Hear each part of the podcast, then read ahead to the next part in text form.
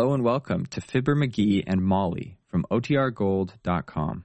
This episode will begin after a brief message from our sponsors. It's time for Fibber McGee and Molly.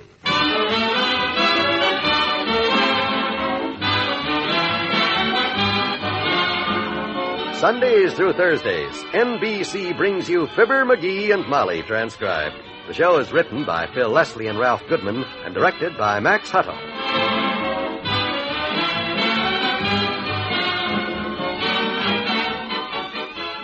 Fibber and Molly will be with you in a minute. Within the next 20 seconds, almost before I can complete this sentence, a fire will break out somewhere in the United States. They add up each year to about 11,000 lives lost and property damage in the millions. And the unfortunate part of this picture is that most of these fires could have been prevented. For example, 90% of all fires which start in the home can be traced to human carelessness. Someone drops off to sleep while smoking a cigarette in bed. A householder allows old newspapers, magazines, and other inflammable debris to pile up in attics or garage. Defective electric wiring is ignored until too late. A housewife forgets the rules of safety and uses a combustible cleaning fluid. These are the principal causes of fires within the home. If you're guilty of any one of them, you're inviting disaster. And don't be guilty of careless thinking. Don't think it couldn't happen to you and to your home. Just remember it doesn't pay to gamble with fire. The odds are against you every time. Did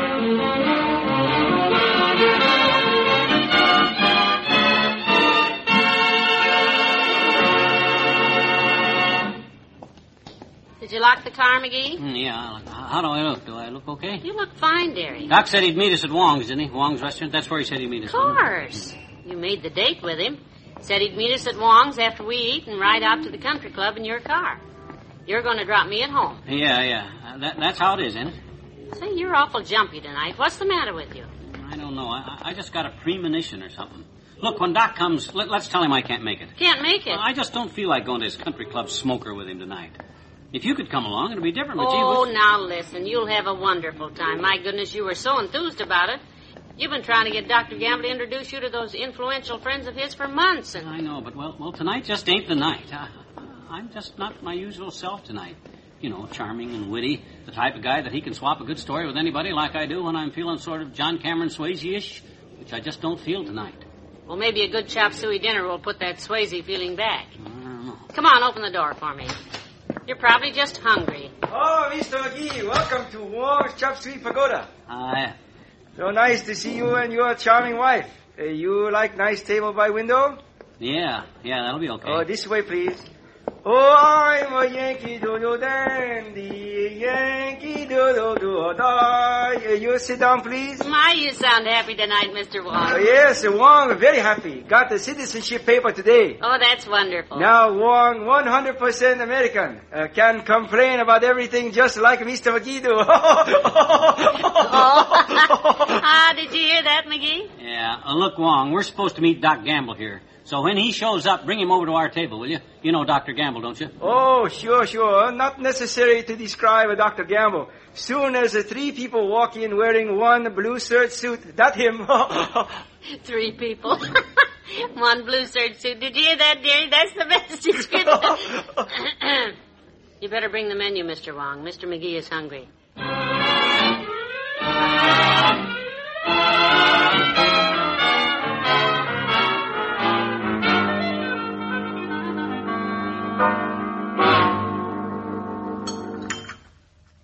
More tea, dearie? No, thanks.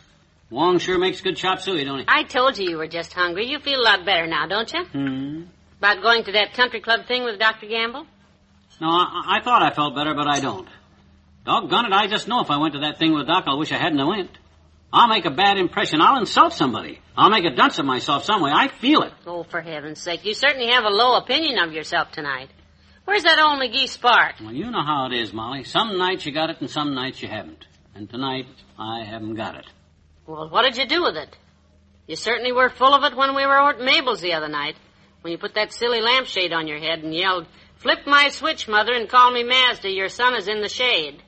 Well, that was one of the nights when I had it. Well, if that's what you do when you've got it, it's just as well you lost it.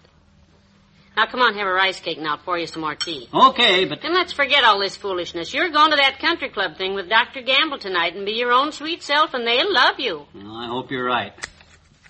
I've had this strange feeling though all evening. Call it inhibition if you like. You call it inhibition. I'll call it just plain foolishness. Of all the silly. Oh my gosh. What's the matter? This rice cake I just opened. Do you know what it says inside? On my fortune? What? McGee, where are you going? Come on, let's get out of here. Let's not wait for Doc Gamble. I knew this feeling I've had all evening meant something, and this fortune proves it. McGee, sit down here. Come on now, sit down. Oh, gee whiz. Wait till you read this fortune. Here, read it. You'll see. You have a rendezvous with a big man in a blue serge suit. Beware. He will bring you trouble. What? That's it. I'm not going anywhere with Doc Gamble tonight. No, sir. I knew something. Oh, this is just silly. Who makes up these crazy fortunes anyway? Mr. Wong? Oh, Mr. Wong, will you tell us?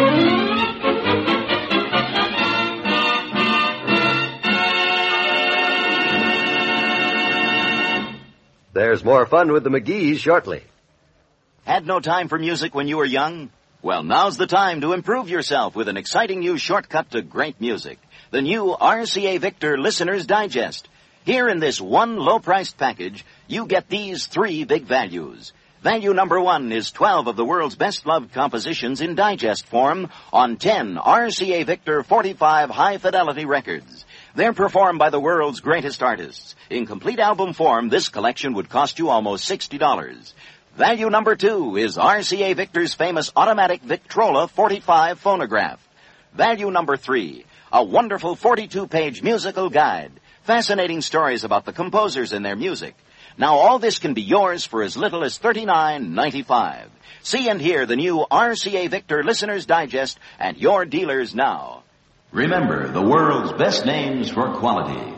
RCA and RCA Victor.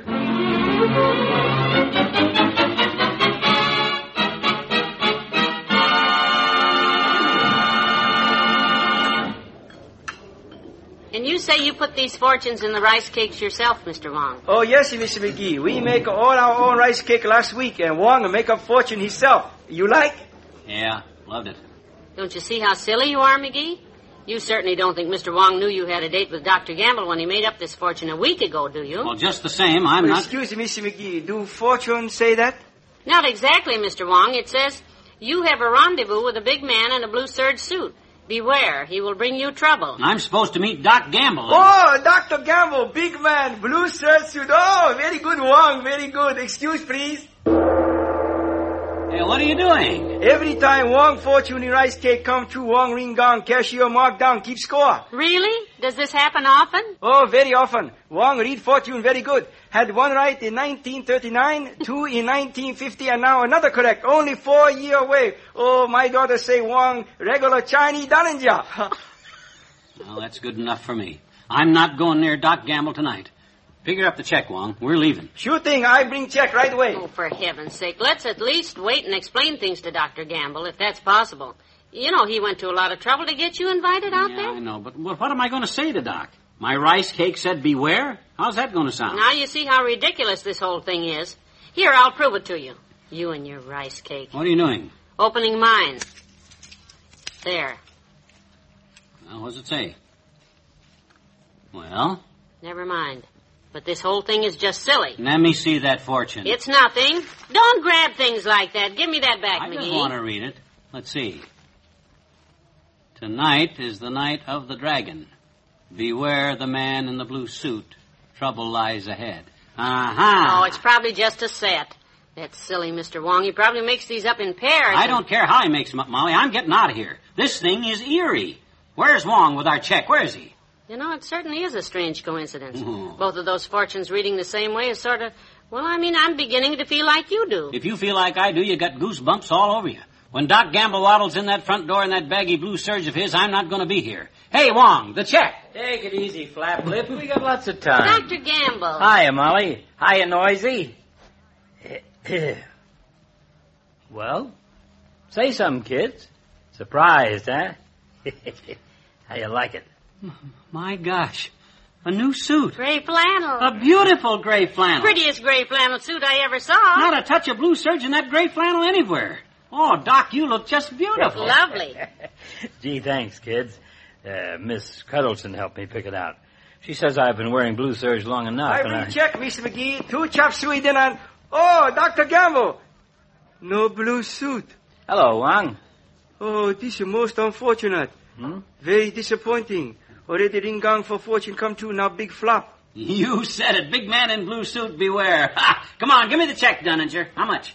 Two chop suey dinner, six egg roll, barbecue shrimp, three dollars sixty cent. Here you are. Keep the change. Well, come on, kids. Let's get going. Good night, Wang. Good night, Mr. Wong. Good night, doctor, Mr. Missy McGee.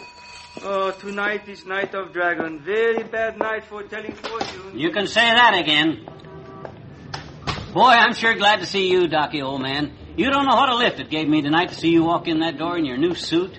Your gray suit. Well, I hope I make as good an impression at the club. I think you'll enjoy this tonight, McGee. Been looking forward to it all day, Docky, Oh, old boy. indeed he has. It's all he's talked about. You boys will drop me at the house. Betcha. You got the car keys? Never mind, I got them. Ah, this ought to be a swell evening on account of... I beg your pardon, sir. Huh? You talking to me, officer? Uh, yes, is this your car? Yeah, that's our car. Uh, good, I've been waiting for you to come along. Oh, yeah? Uh, what's your problem, Bud? There's no parking limit here, is there? No, there isn't. Not on Sunday. Well, maybe if I take my foot down and step aside, you'll get the idea. Heavenly days, a fire plug. Oh, no. Oh, my gosh. Didn't you notice that when you parked, Molly? You were the one who was driving, McGee. I was busy powdering my nose. Well, you folks may have overlooked it, but we notice little things like fire plugs. That's the first thing they teach us in basic training. We boys in blue are taught that the first thing to look for... Boys in blue? Oh, my goodness, that's right. McGee, that suit he's wearing, it's blue. Holy smoke, that's right. Blue serge. Well, now that you're through admiring my uniform, may I see your driver's license, sir? Show it to him, dearie. I'll be right Hey, back. where are you going, Molly? Back to Wong's to kick the gong. It looks like he just hit the jackpot.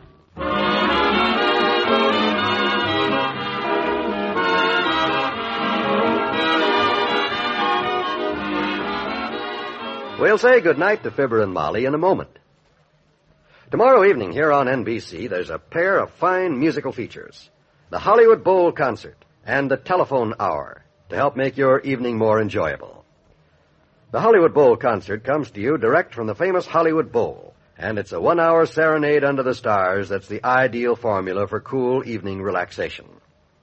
And the Telephone Hour, a favorite for many years, is a perfect example of what we call the magic of radio, as it combines the greatest musical talents in the world into a superb evening program for you. The most talented artists from the opera or concert stage appear each Monday on the Telephone Hour, and it's a musical highlight that is unequaled. So join NBC's Monday evening of music tomorrow for the Hollywood Bowl concert and the Telephone Hour. And for dramatic entertainment, don't forget Lux Radio Theater returning to the air on Tuesday night, the day after tomorrow. You'll hear Merle Oberon in Wuthering Heights, so be on hand Tuesday for the premiere of Lux Radio Theater on NBC.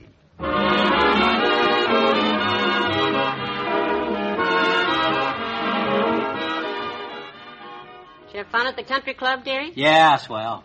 I got pretty pally with one of the police commissioners. Yeah, a friend of Doc Gamble's. Oh, Mhm. In fact, he told me how to get rid of this traffic ticket. good. Mhm. All I got to do is take it down to the city hall next Thursday to room 317 Yeah? and pay the fine. Ten bucks. Well, Good night. good night, all.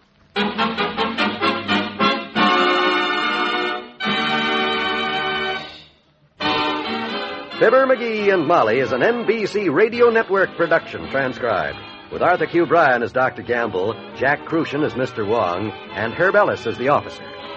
This is John Wald saying that Mr. McGee has an excruciating story that he can hardly wait until tomorrow to tell you. But wait he must until the same time tomorrow night. Good night.